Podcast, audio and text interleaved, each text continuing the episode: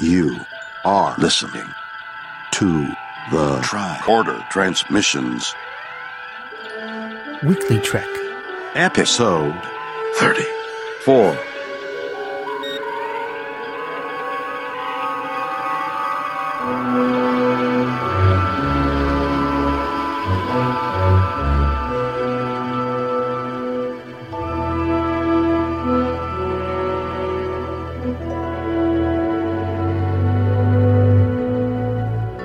Welcome to Weekly Trek, where we cover the highlights of this week's Trek news from around the Alpha, the Beta, and yes, even the Gamma and Delta quadrants. We're very inclusive here at the Tricorder Transmissions Podcast Network. I am John, host of Trek Profiles, right here on Tricorder Transmissions, and with me this week are two amazing gentlemen. First, let me introduce Jamie McGregor, also of Tricorder. Hey, Jamie, how are you? Not too bad, John. Great to be chatting with you about Trek news this week. And Shashank Avaru, one of our regulars here on Weekly Trek. Shashank, how you doing? I'm great, man. I'm excited to record with you uh, too. This this is going to be a fun episode. All right. Well, then, before we jump into the main Trek news, it turns out that we have a little bit of Trek news right here on Tricorder Transmissions. We were running a contest where we were asking our amazing listeners to tweet at us, post on Facebook, or send us audio comments uh, about why they love the network or their favorite moment of the year, or even just their Festivus greetings for the year and we were running a little bit of a contest for some Star Trek swag, and we've already announced it on Twitter.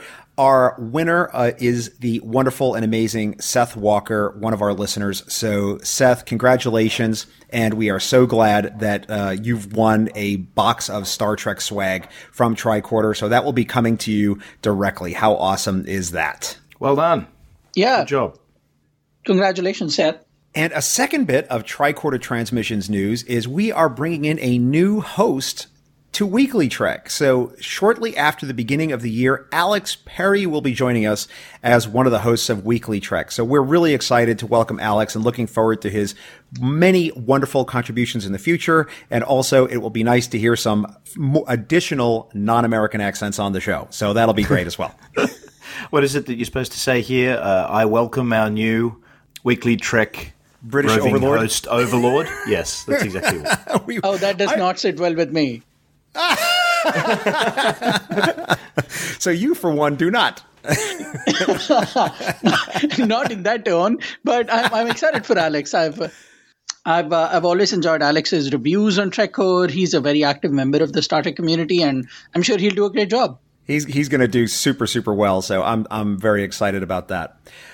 All right, gentlemen, let's jump into the news. And at the top of the news for this week, Alex Kurtzman talking about the new Star Trek Picard series. He says it will be extremely different in quotes from Discovery. He refers to Discovery as a bullet and says that Picard is going to be a very contemplative show. So, what do you think about this, gentlemen? And uh, what are your reactions?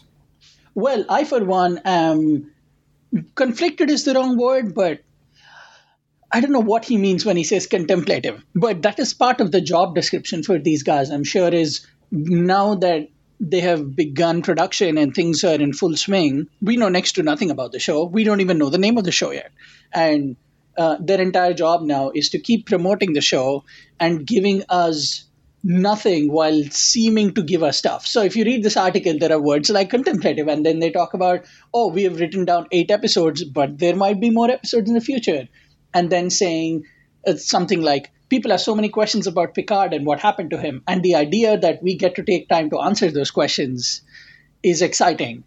Again, we know that's what they're going to do. It's just putting them in those words and really making us feel like they're giving us something, even though they're not really giving us anything. I think that's part of the job description for Alex at this time, and he's doing that really well. So, a lot of emotions there for me. How about you, Jamie? I would look at it and say, I'm delighted to see that what we've been talking about for ages, which is um, different Star Trek shows with different tones, sounds like it's going to continue. There's no point in creating an action adventure, Rick rollicking, high CGI adventure across the stars with uh, an aging Picard. You know, if you if you're into that, that's exactly what Discovery is going to provide for you. So the concept or the the notion that this show is going to be more contemplative, more uh, perhaps slower, more introspective, perhaps a little bit more cerebral, maybe, uh, is something that I would certainly welcome. Now, Shashank might be 100% right, and this is all just kind of producer mishmash talk to try and distract everybody and talk without actually saying anything. But if it turns out that this show has a different tone, has a different approach, has a different speed to it, or anything like that, then I, would be delighted because I like um, the concept of different types of Trek. Uh, and so, yeah, for me, this is sounds to me like great news. What do you think, John? I think it does sound like great news because Discovery is, for my taste, a little bit too much action adventure at the expense of the things that I prefer in Star Trek. So it's not been to my taste, uh, especially as the seasons went on. As the season went on, uh, we'll see what season two has to say about that. But you know, could be could change. I don't know. I think that this is more of the Star Trek that I might prefer if it's a little bit more intellectual, a little bit more contemplative, I think it might be something that, that speaks to me. So I'm super excited about it.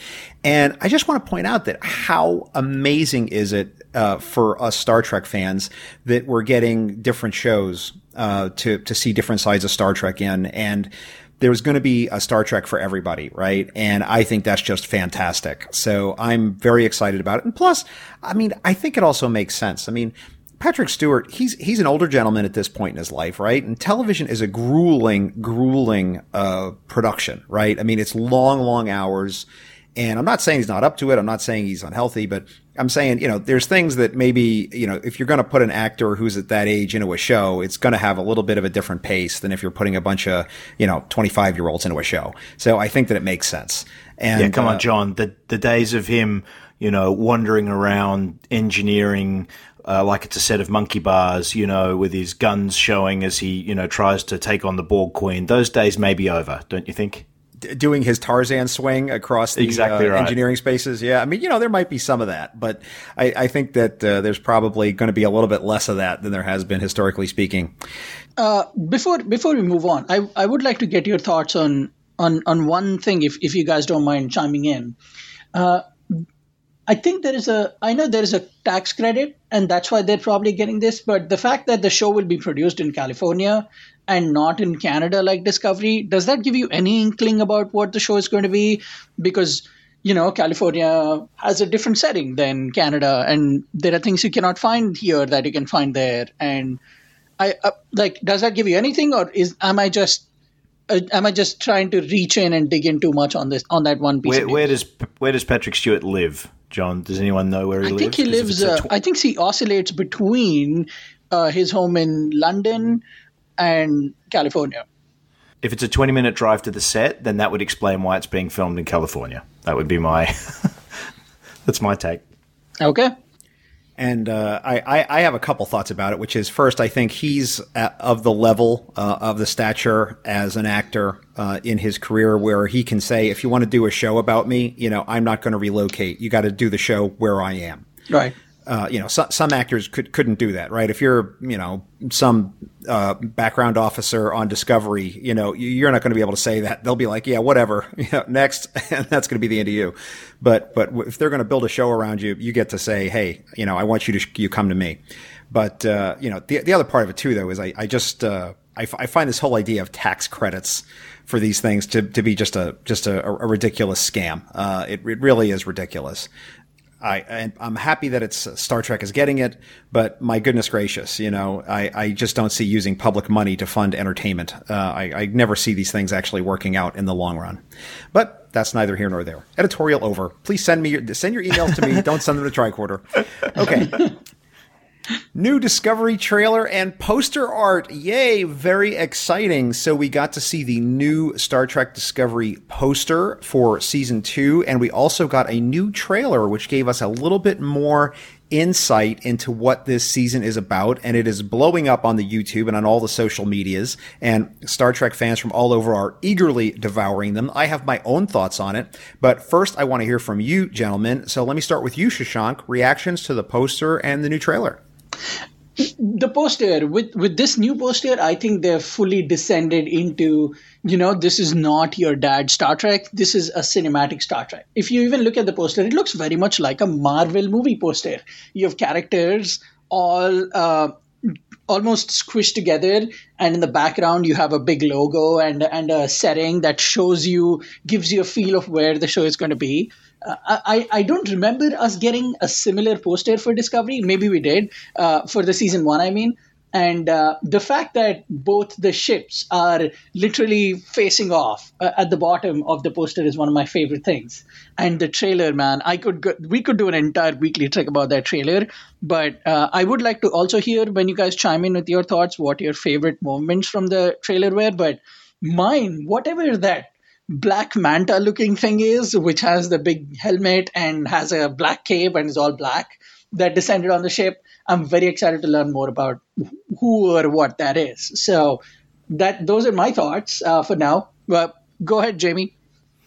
Well, I. I'm a, this is a, I'm the worst person to have invited on Weekly Trek. I mean, that's probably the case normally, but on this particular occasion, on, on this particular occasion, I'm I've decided I'm not watching any more uh, trailers, information. I'm waiting for the show. So I'm trying to do a bit of a non-spoiler kind of approach. I saw the first couple and they were they were vague enough that you you know, you couldn't really get a sense of exactly what was going. The second one brought in the Red Angel stuff, but for this one I've heard too much and I've seen too much now, and I'm like, you know what? I'm not going to watch it. I'm going to wait for the show. So I'm I'm going to try and look forward to what what I do get the sense of is that this looks to be more of a positive kind of action adventure uh, approach, uh, and the tone seems to be a little bit more.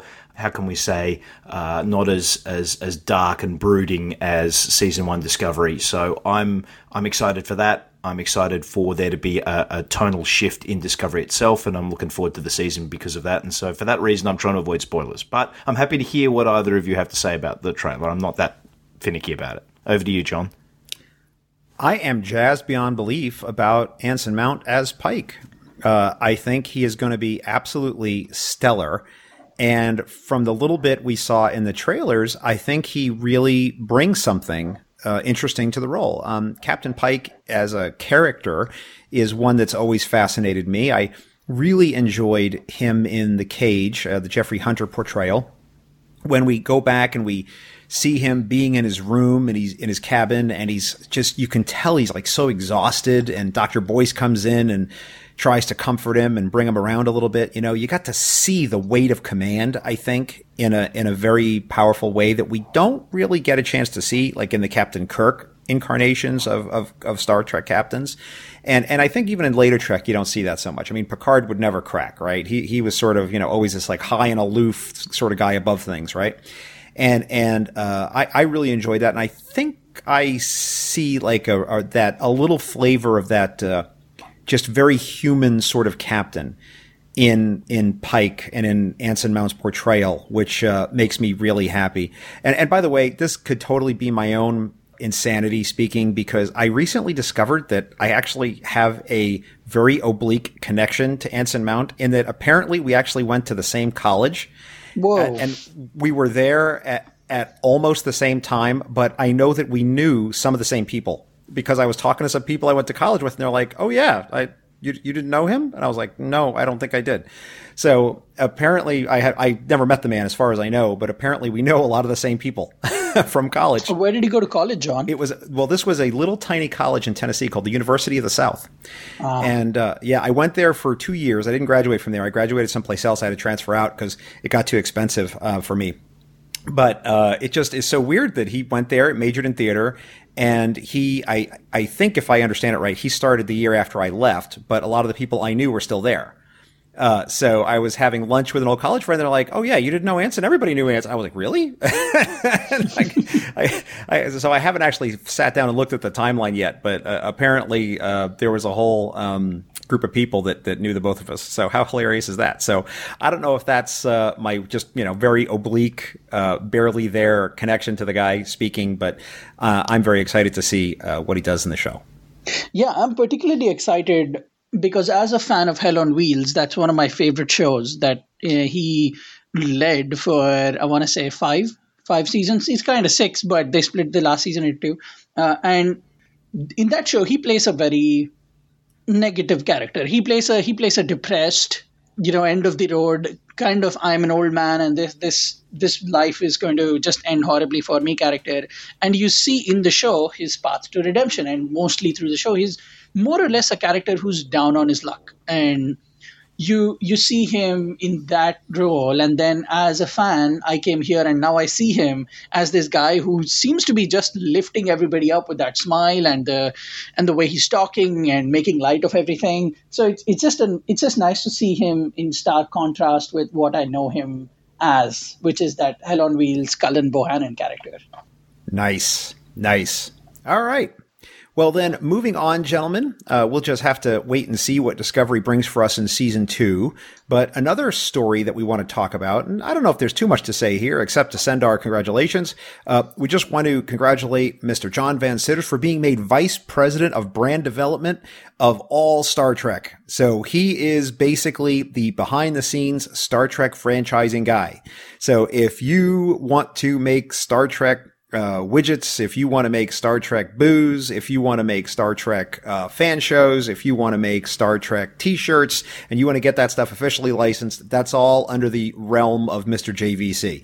So congratulations, Mr. Van Citters. I got a chance to meet you uh, once very briefly, and uh, you're a great guy, and uh, congratulations. I don't know if there's anything else to say on this, guys. Go ahead. It does seem that uh, everyone who's on the show, like you, you, if you follow them on Twitter, all the actors seem to, you know, they all seem to refer to him. So obviously, very popular amongst the people that actually make the show, and seems to be well liked. A great member of the of the Trek community. So that's that's a fantastic and well deserved promotion by the sounds of it. Uh, Mr. Citters, congratulations! I'm very excited that you'll be joining the family, and uh, I have been on this show and other shows pitching Sulu a Star Trek story for a while now. Just don't give me credit. I don't need any of that. Just make that movie happen. That's all I'm going to ask for. Because from what I read, his uh, if I if I'm reading this correctly, we are reporting this from comicbook.com, and they went to his LinkedIn profile, and it his position entails primarily working on content development and new brand initiatives ranging from original fiction to gaming to online content and live events. So it seems like there's a bunch going on there. I'm sure somewhere in there there is room for a for Sulu a Star Trek story. So just you know, just make it happen. Make a brown guy happy. See, I, I, I, think if I understand it right, I think that Alex Kurtzman is much more on the creative side of running Star Trek like the actual shows, you know, and, and I think he's the guy who would get that pitch. I think that Citters is more in charge of like the other things. But Sulu, a Star Trek story comic book, now that would be him. That would be him. Yes. If that is if happening, a- I would like to write that, please. Uh, but uh, but the reason I say this, John, is because there is another little piece of news that kind of went under the radar. It looks like J.J. Abrams contract with Paramount is ending in 2020 and they haven't renewed it or done anything to that yet. So I don't know what that means for the bigger implications of Star Trek and Star Trek 4 if that is ever going to happen. But the the fact that they're bringing in new people while that is kind of seeming to you know go away in the shadows makes me believe other people might be getting a piece of that action and i'm sure Uh, maybe not. He's doing a really good job, Alex Kurtzman, but I'm sure at some point he's like, you know what, I, I can't handle all of this. Maybe we need to delegate it down. Well, you know, the, the movies are under a, a different legal arrangement, so we'll sure. we'll see what happens. But you know, yeah. speaking about the movies, that, that goes right into one of our uh, our little quick hits stories that we have, which is that Mission Impossible director Chris McQuarrie wants to direct a Star Trek movie. So, in an interview with Forbes magazine, McQuarrie made it clear that he hasn't had any discussions about directing Star Trek, but if he was given the chance, he'd love to do it.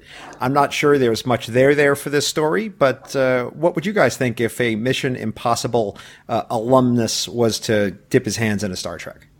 I think Chris McQuarrie is the perfect guy for a Section 31 movie. Let me let me elaborate on why I'm saying that. He is the guy who yes, JJ Abrams brought it brought Mission Impossible back to the good graces of people after Mission Impossible 2 with Mission Impossible 3. And that's one of the best Mission Impossibles out there. But really, it's been Chris McQuarrie who's kind of revitalized and he's also the director of the latest mission impossible fallout which i believe is the highest grossing mission impossible movie. It's one of the highest grossing movies of 2018 and it's an incredible movie.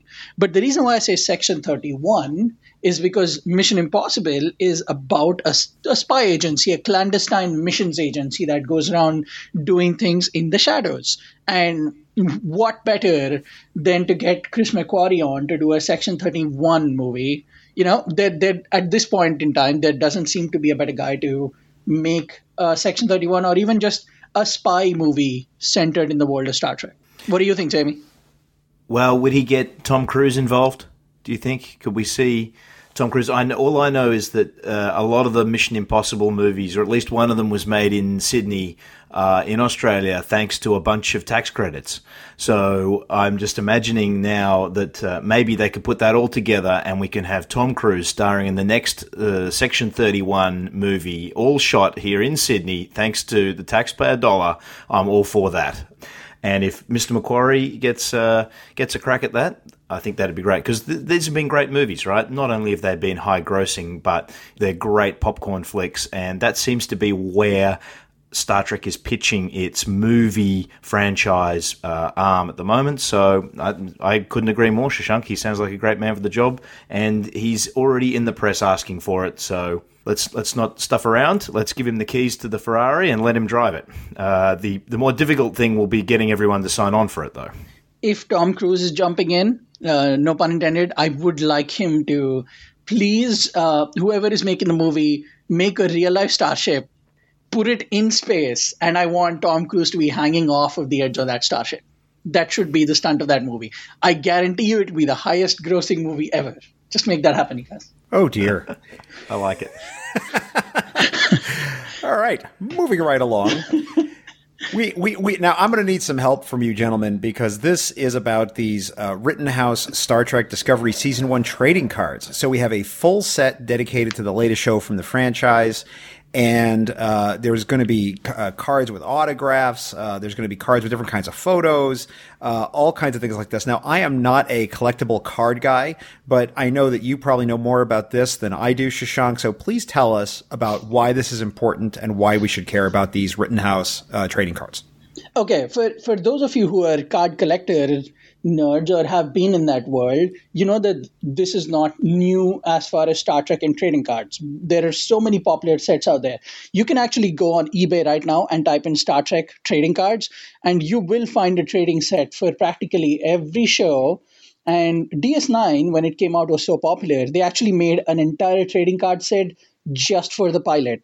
And then they made trading card sets for different seasons. So this is just in continuation with grand tradition that has been in Star Trek, which is taking uh, a show, breaking it down by season, and doing trading cards for that season. And if I'm not wrong, Rittenhouse was one of the uh, premier companies that did it back in the day too. So it's nice to have them back. But if you understand trading cards, the best way to think of them is that there is a base set.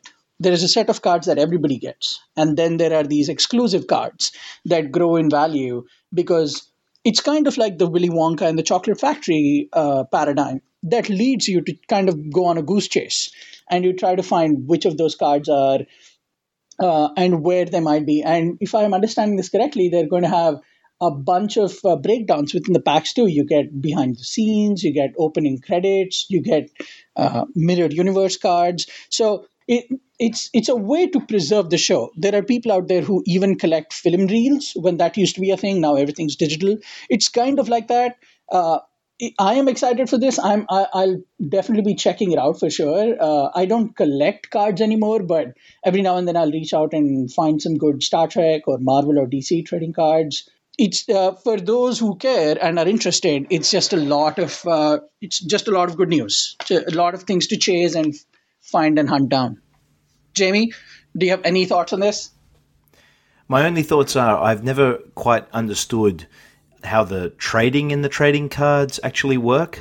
I've seen, you know, when you go to STLV or you go to any uh, comic um, Comic Con or anything like that convention, and you've got the the vendors room, and you you'll see some guy sitting there with gigantic packs full of all of these cards, and I just wonder. Uh, it seems like all the fun has been taken out. You can just walk up and buy one whole set of everything. It seems like the actual joy of the chase seems to have disappeared a little bit. So uh, I'm I'm hoping that someone somewhere out there is getting a lot of fun and enjoyment out of chasing down these cards and finding, um, you know, the serendipity of finding certain cards and, and whatnot. You know, if they get enjoyment out of that, happy days if that's what people are actually doing. I don't know. Do, do people go places where they go and trade these things, or or you know? Well, well, you do, and conventions are one of those places. Uh, time for a confession. I don't know if I've shared this with people before, but one of the first draws for me for my first STLV, which was back in 2017,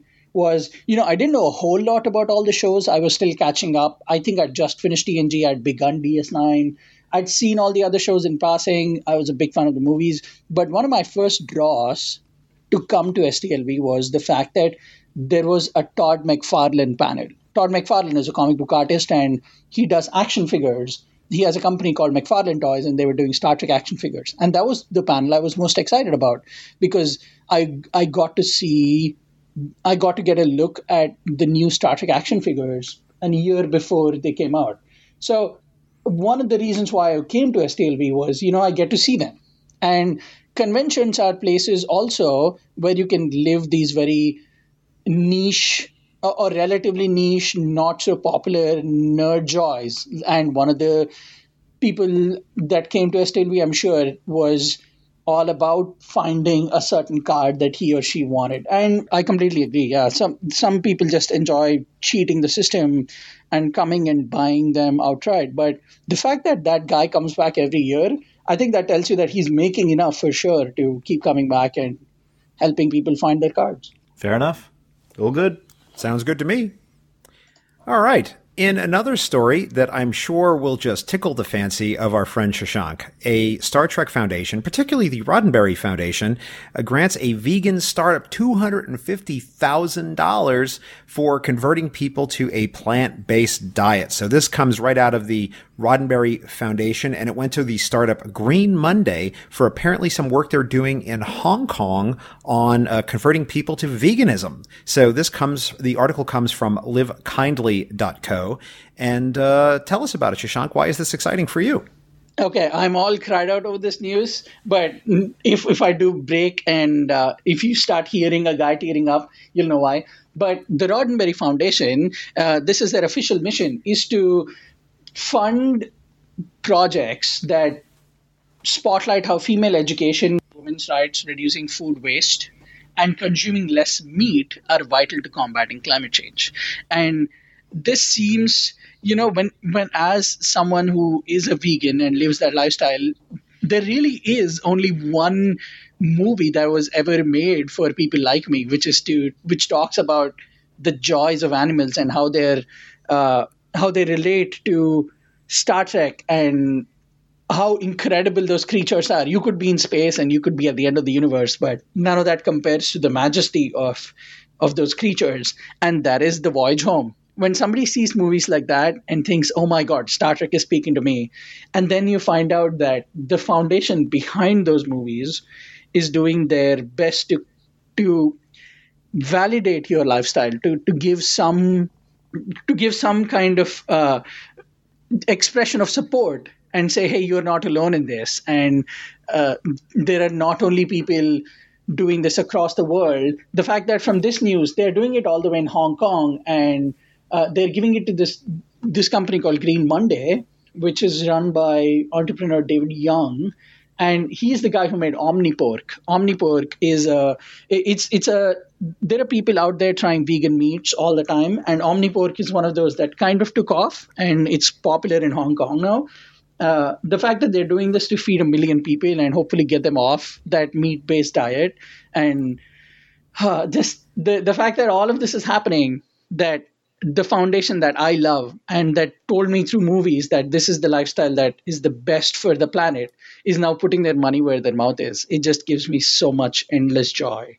And uh, I'll just I'll let you guys jump in, but uh, if you guys ever have the honor of being John's friend, he will find you the best vegan pizza in Las Vegas. oh, that's right. Yes, Barry DeFord and I were driving around in my car uh, in a desperate and vain attempt to find the best vegan pizza, gluten free vegan pizza in Las Vegas, which we were successful in doing, I might add. And uh, not only that, but even people who didn't know what it was ate it and said it was good. So that's probably the best you can do. But uh, I, I, know very little about uh, this whole topic. Uh, but the one thing I do want to say is that I always love it when they name products things that are not in the product. So OmniPork contains no pork, and it's it's it's also like being from New York. You know, there's a there's a a beverage uh, that uh, uh, really New Yorkers know about called an egg cream and it's a it's a very New York thing. It contains neither egg nor cream. You know, I just I love that. There has to be a, a name for that, like where the name of the thing is not in the thing. I, I just love that. But that's really all I'll say. And uh, I'd try some Omni pork. I don't know. How about you, Jamie?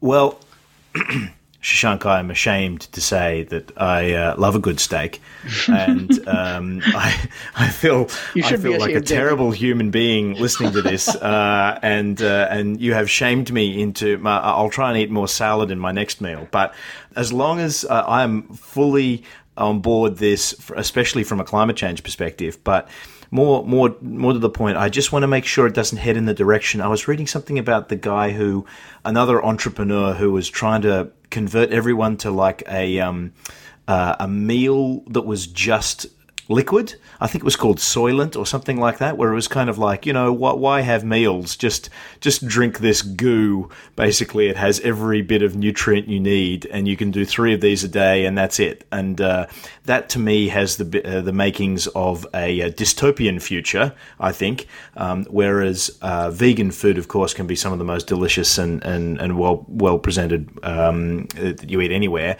So I'm imagining that that this 250 thousand smackaroos is going towards someone who's going to uh, put it into a product that's going to be tasty and delicious and well presented, and not just a uh, a vial of goo.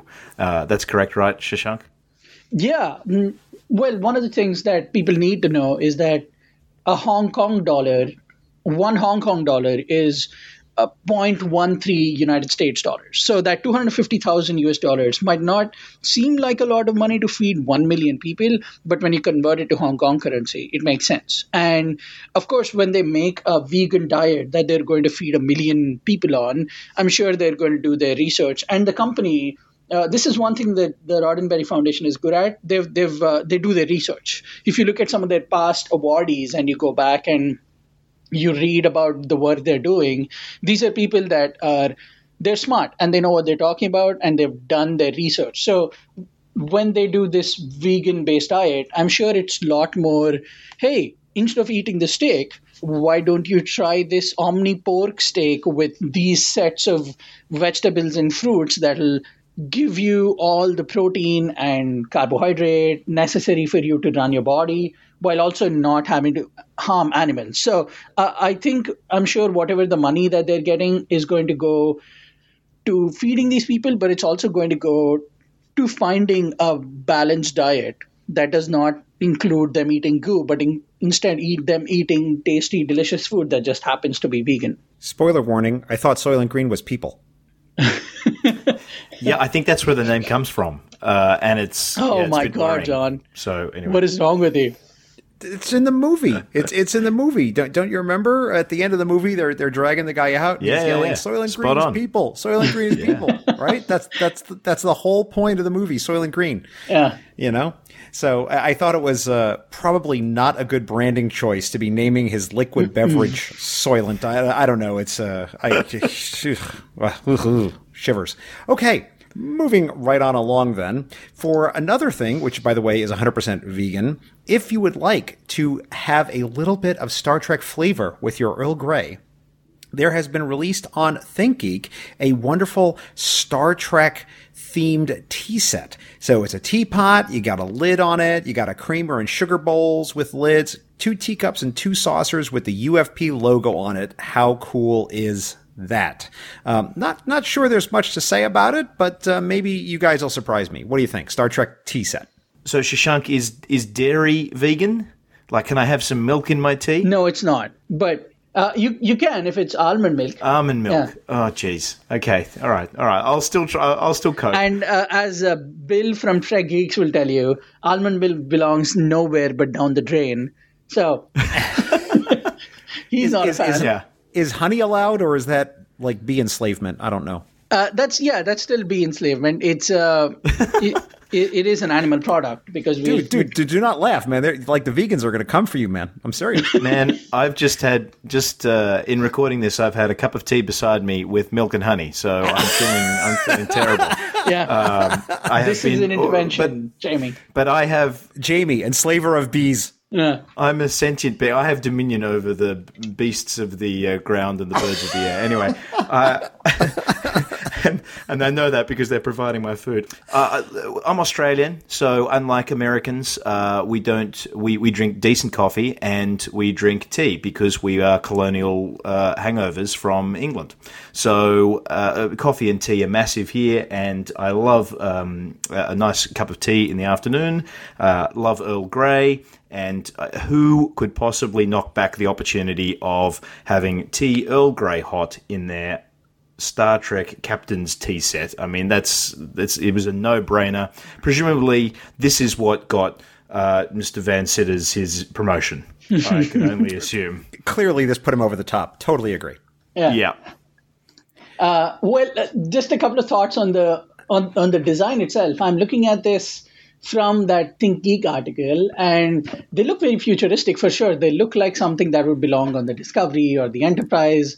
Space tea. Yeah, Space Tea for sure. And uh, it's 60 bucks. Uh, and for what I can see, and I'm sure there are tea aficionados, I, I feel like this is something they would. Uh, they would enjoy. There is also a saucer that reads uh, USS Enterprise NCC 1701D, and it's all ceramic. So it's definitely it definitely constitutes as fancy china or a fancy tea set in your house. And I'm sure there are people out there who are considering getting it. Um, good for you guys. Just I I used to drink tea or chai as we called it. Uh, and pro tip, you guys listening, chai tea is used just saying tea tea twice. Chai means tea. So just just a life hack there for you. Uh, and uh, I don't drink tea anymore, but it looks like something you know. If somebody offered this to me and they put some coffee in it, I would I would definitely be impressed. All right. Sounds good. Let's go to uh, what I might believe might be the most nightmare inducing story of the week. The Dreamland Theater in Ypsilanti, Michigan will be hosting a Star Trek themed puppet show. So, this will be a Mad Libs style show based on Star Trek the original series where the script is going to be filled in before the performance with words gathered from the audience. Now, for those of you listening, I heartily recommend that you go take a look at the photo of the puppets because they are quite something else. I, will I leave it to recommend our you guests. don't. Hi, Jamie. Why don't you tell us about your reaction to these puppets? these poor uh, whatever the the equivalent for vegan is for animals i am for these marionettes because they have been tortured uh, put through uh, they appear to be kind of like if thunderbirds uh, had been dragged through the the uh, the various different stages of hell and have now appeared direct uh, from my nightmares to a uh, a puppet themed Sunday afternoon show uh, in your neighborhood. Never have I been happier to be uh, practically the entire diameter length of the you know um, Earth's crust away from Detroit, Michigan, as I am right now, looking at these uh, marionettes. Anyway, uh, this looks like a frightening show. I'm sure it'll be hilarious, but um, you really got to check out these.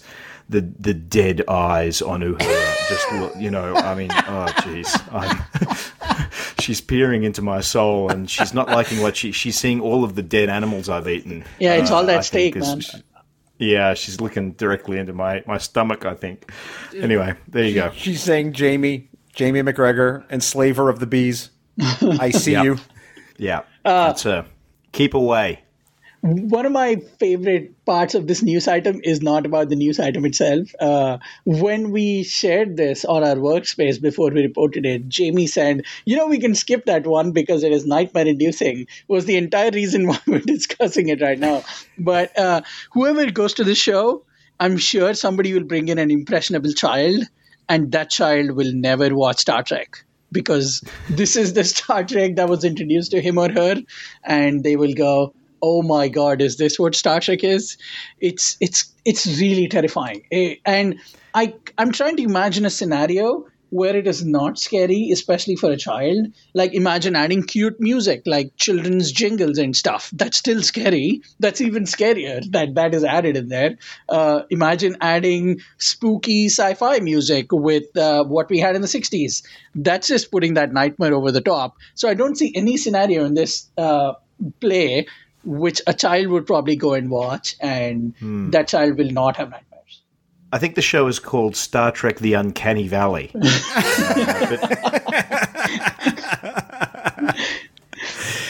anyway, someone who lives in Ypsilanti, uh, wherever that is, go to it. I'm sure it's going to be great fun and hilarious and a lot of laughs. Send us, uh, please, at us at uh, Weekly Trek and tell us how fantastic it was, and we'll apologize in the next episode. Yeah, uh, that's that's what Alex that's what Alex Berry can do. I, I would love to see a review of this. Well, then, gentlemen, I think that's going to do it for this edition of Weekly Trek. Why don't we just do a quick uh, going around the horn and tell us where people can find you on the social medias if they wish to continue the conversation? Let's start with you, Shashank. People can find me on at gutter underscore hero.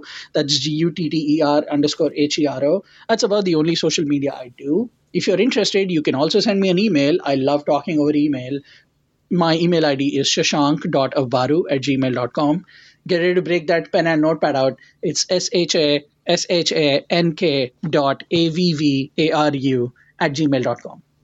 I'll be sending you instructions on how to operate a Keurig. All right. And to you, Jamie. Uh, well, if you're a Ypsilanti puppeteer and you want to attack me on Twitter, my handle is uh, at jmac underscore ref. And slaver of bees at, at gmail.com. J-M-A-C underscore R-E-F. So have, have at me. Uh, I deserve it all.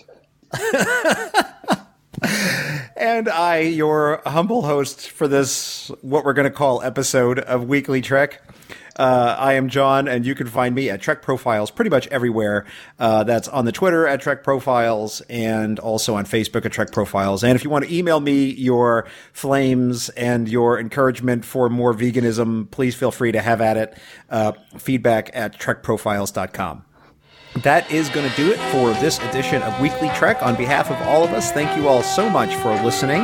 And until next time, live long and prosper.